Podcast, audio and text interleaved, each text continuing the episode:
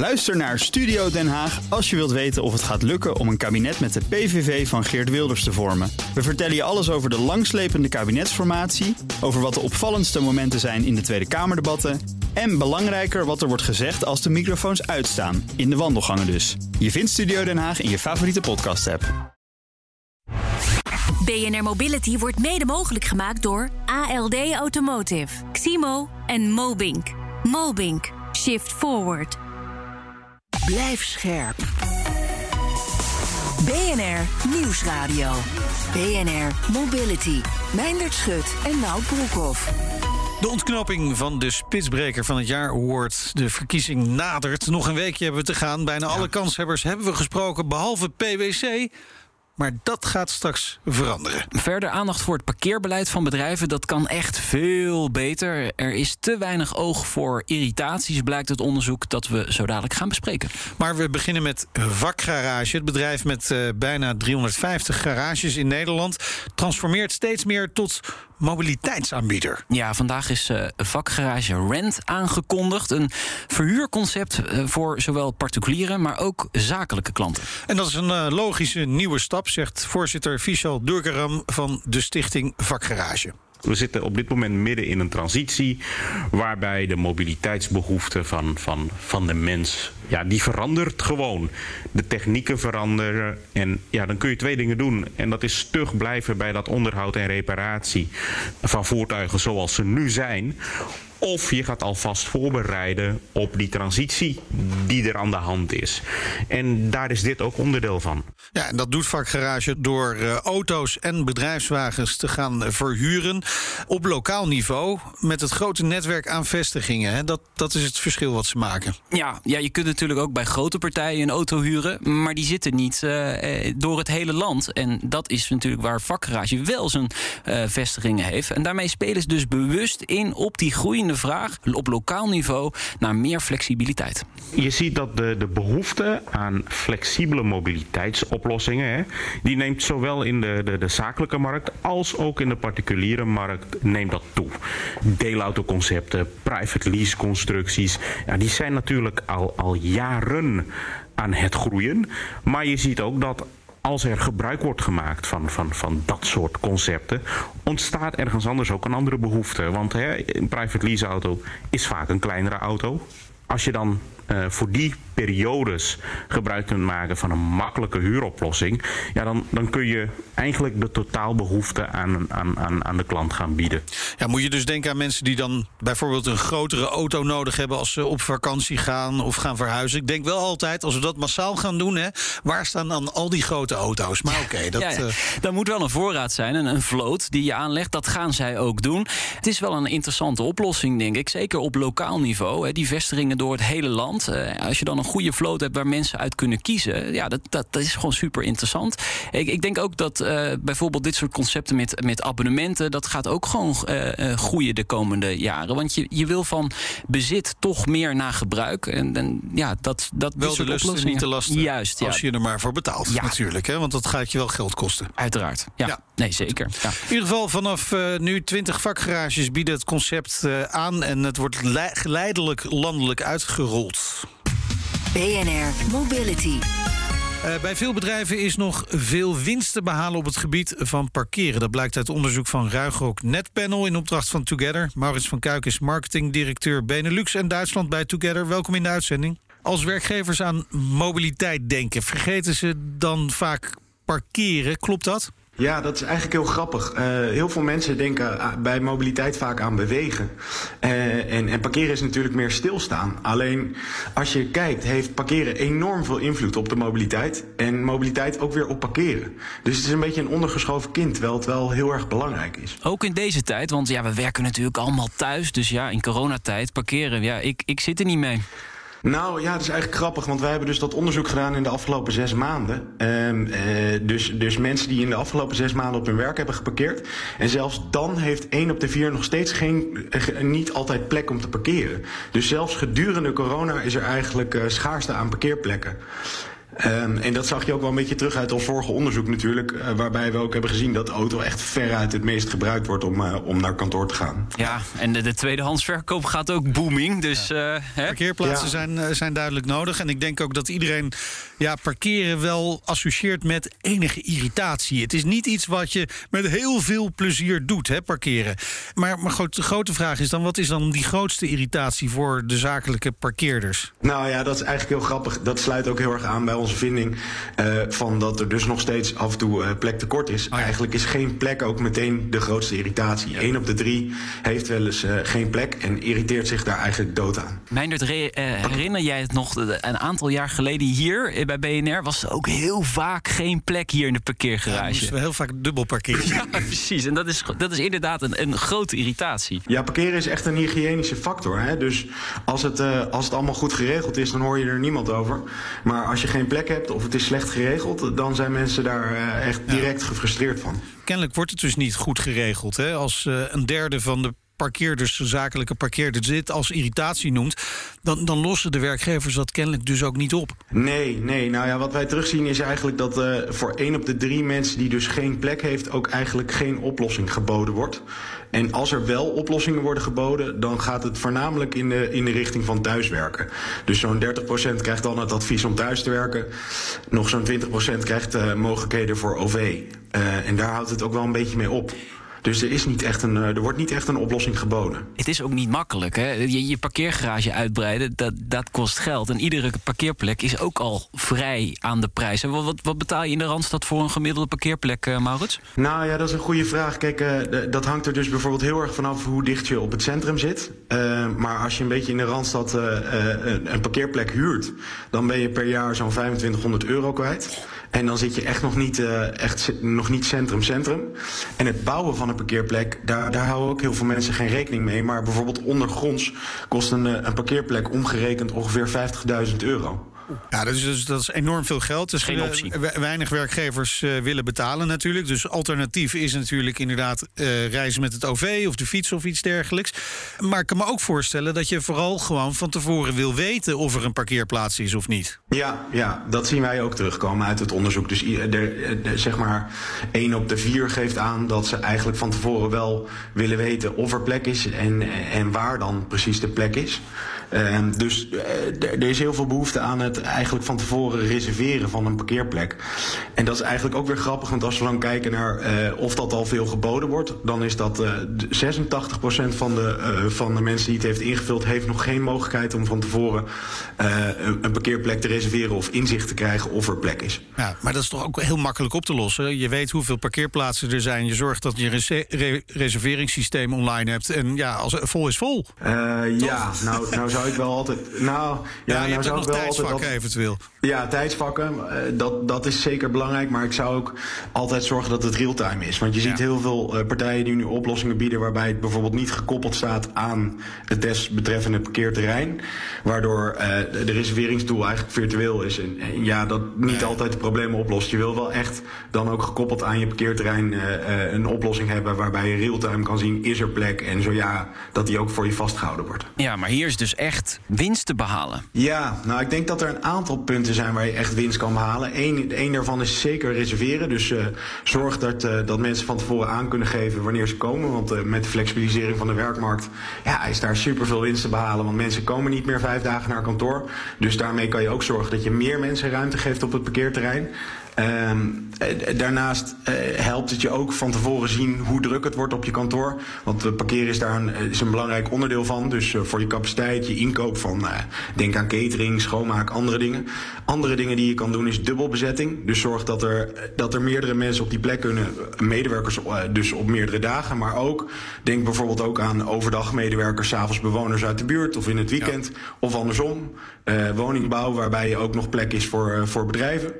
En en als derde ja, tip zou ik toch ook wel geven: denk goed aan, uh, aan, aan de customer journey van, van je medewerker. Hoe komt die binnen of je ja. bezoeker? Want dat kwam ook wel terug uit ons onderzoek. Dat je ziet dat, even kijken, 40% heeft een negatieve mening over zijn klant of opdrachtgever als het extern parkeren. Dus als jij op bezoek gaat bij iemand heel slecht geregeld is. Oh. Ja, Dat begrijp ik ergens wel. Zit je eerst te irriteren nog voordat je de afspraak hebt?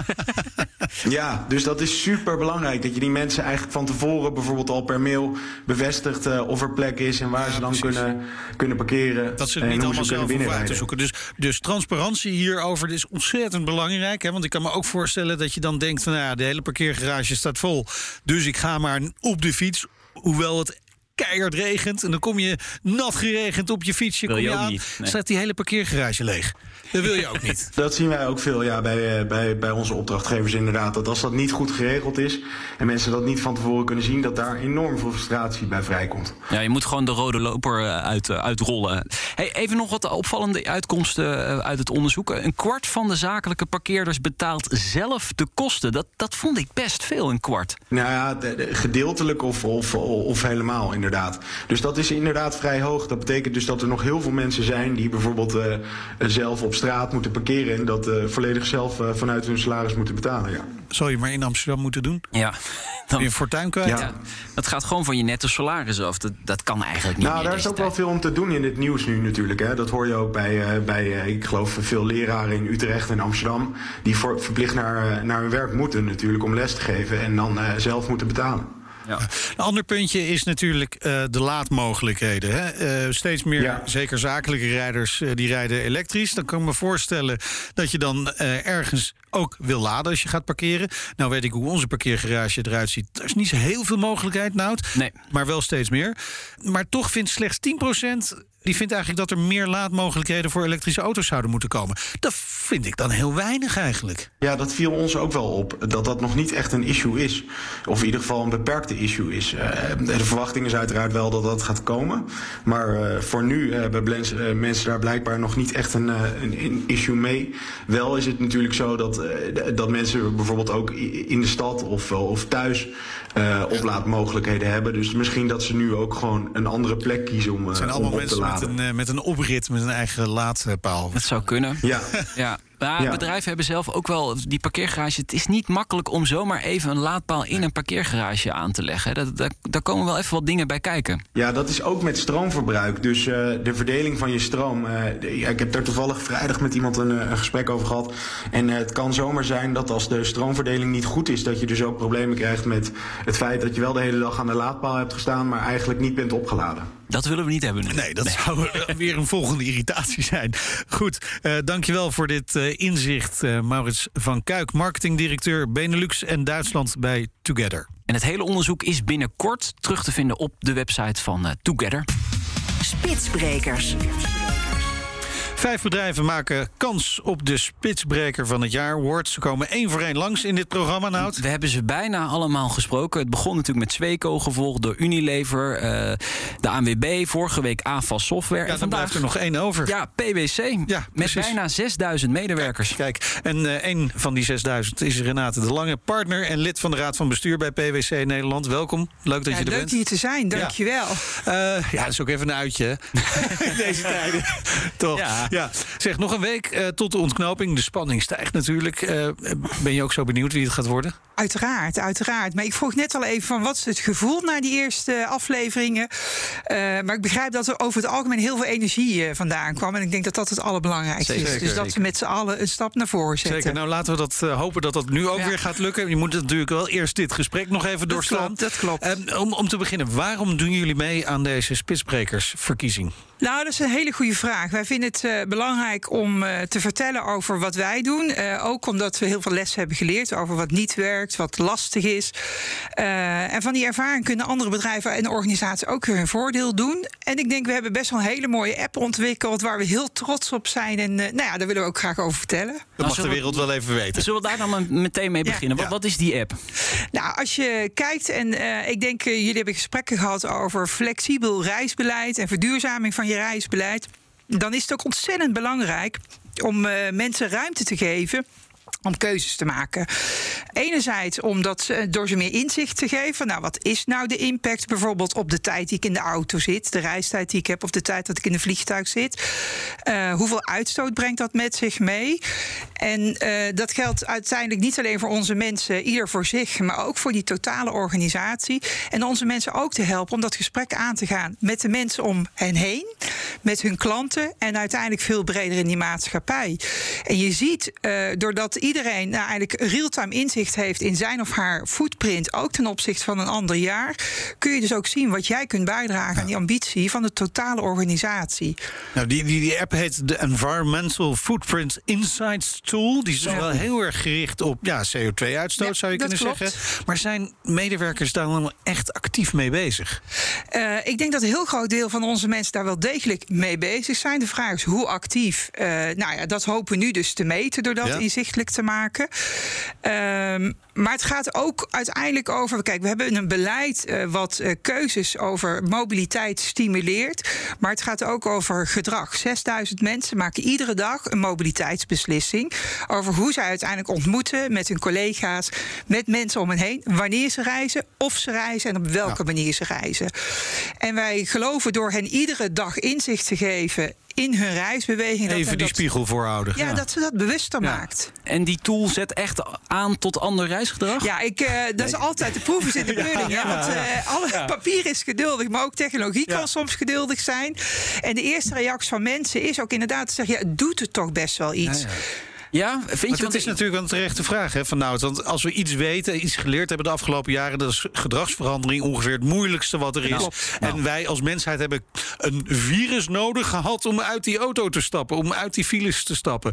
Uh, dan kun je afvragen of zo'n app dan inderdaad voldoende is. Niet alleen. Om dat vol hè, te want, houden. Dat is een heel terechte vraag. We hebben het op het moment dat de COVID kwam, dacht ik, oh, dat is best wel een heel mooie periode waarin ja. we dus leren dat het anders kan. En hoe hou je dat gevoel vast? En dat is dat gevoel van bewustwording dat het anders kan en dat je keuzes kunt maken. En dat wil je eigenlijk stimuleren door met die app iedere dag weer dat inzicht te geven. Ja. Maar de meest duurzame reis is, is geen reis. Ja. ja. Dat dus, klopt. Dus, nou, ja. Maar, ja, maar je, volgens mij, wij zijn allemaal mensen. We vinden het ook van, jullie zeiden het al aan het begin van dit gesprek, een uitje. ik denk dat het ook fijn vinden en belangrijk is om elkaar van tijd tot tijd fysiek te ontmoeten. Uh, maar dat je daar wat bewuster mee bezig bent. En ook wanneer je reist, dat je daar wat beter over nadenkt. Dat helpt denk ik iedereen uiteindelijk. Ja, en mobiliteit maakt gelukkig, hè, Nout? Dat je is weet het. 100 procent. 100 Maar thuiswerken is ook wel integraal onderdeel hiervan. Dat klopt. Het start uiteindelijk het start met een beleid. En beleid in keuzes, in hoe je reist. Maar ook dat je een deel van je tijd thuis kunt werken. Dat faciliteren we ook. En dat helpen mensen ook bij. Door ook die thuisomgeving daarop uh, in te richten. Maar in het maken van die keuzes, uh, nou ja, goed, dan is volgens mij gedrag is dan ook heel ja. belangrijk. Van voelen mensen ook de ruimte om andere keuzes te maken en daadwerkelijk later te gaan rijden, niet te gaan rijden en niet ten, alleen ten opzichte van hun team, maar ook ten opzichte van hun klanten. Ja. Ja, dat is natuurlijk heel belangrijk. Maar hoe, hoe faciliteren jullie dat? Hè? Want je moet een, een goede thuiswerkplek hebben. Nou, dat regelen jullie. Uh, maar je moet ook een soort beleid daarop voeren. Ja, we hebben, een, we hebben überhaupt een best wel flexibel reisbeleid. Uh, en wij hebben ook uh, heel nadrukkelijk nagedacht over nou, wat betekent nou uiteindelijk misschien wel deze nieuwe realiteit waarin het meer dan ooit normaal is om een deel van je tijd thuis te werken. Ja. En hoe kun je dat faciliteren? Maar ook op een manier die iedereen past. Want voor de een is het heel fijn juist om wel vijf dagen naar kantoor ja. te gaan. Uh, omdat ze alleen zijn op een hele kleine kamer. Terwijl anderen het heel fijn vinden om wat vaker thuis ja. te zijn. Dus we hebben gezegd, nou, wij denken dat iedereen gemiddeld ongeveer twee dagen van de week thuis zal zijn. Maar uh, nat, uh, niet voor iedereen hetzelfde. Dus ga ik vooral in gesprek okay. met je omgeving over wat past. Ja. Dus geen norm. Je stelt geen norm. Nee, wij stellen geen harde norm. We nee. proberen mensen ook wel keuzevrijheid erin te hoe, geven. Hoe zien de kantoren er eigenlijk nu uit van PwC?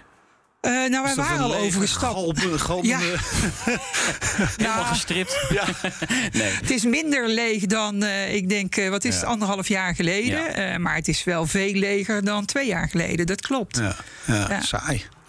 Ja. Uh, soms ook saai. Ja, ja, precies. Ik wil nog even terug naar die CO2-uitstoot. En dat is namelijk gekoppeld aan het mobiliteitsbeleid. Uh, Komt dat ook voor dat, dat, jullie gewoon te veel CO2 hebben uitgestoten in, in, in uh, het verleden? Dat je daarom dit ook doet? Ja, bij ons is het twee. Nogmaals, hè, dit is meerderledig. Enerzijds, we hebben een ambitie om te verduurzamen. Onze grootste uitstoot wordt veroorzaakt door mobiliteit. Dus okay. daarom is mobiliteit heel belangrijk voor ons. Maar als je reist, uh, dat kost ook tijd. Uh, dus het, het, doet ook iets uiteindelijk met nou ja, hoeveel tijd spendeer ik op een dag waaraan.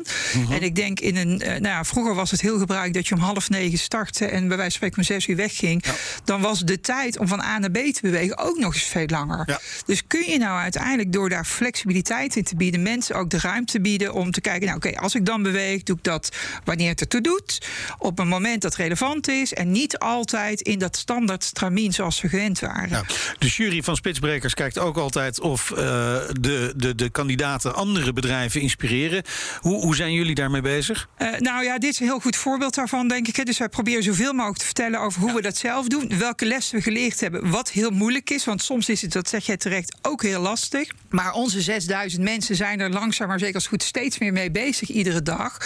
En komen een heel groot deel van hen komt ook iedere dag in contact met hun klanten. En doordat ze, nou ja, doordat ze daar zelf over in gesprek zijn, nemen ze dat ook mee naar hun klanten. En eh, nou, daarmee hoop ik uiteindelijk dat we samen met onze klanten daar een extra stap kunnen zetten. Gaan we naar de slotvraag. Waarom moet PwC de Spitsbreker van het jaar award winnen?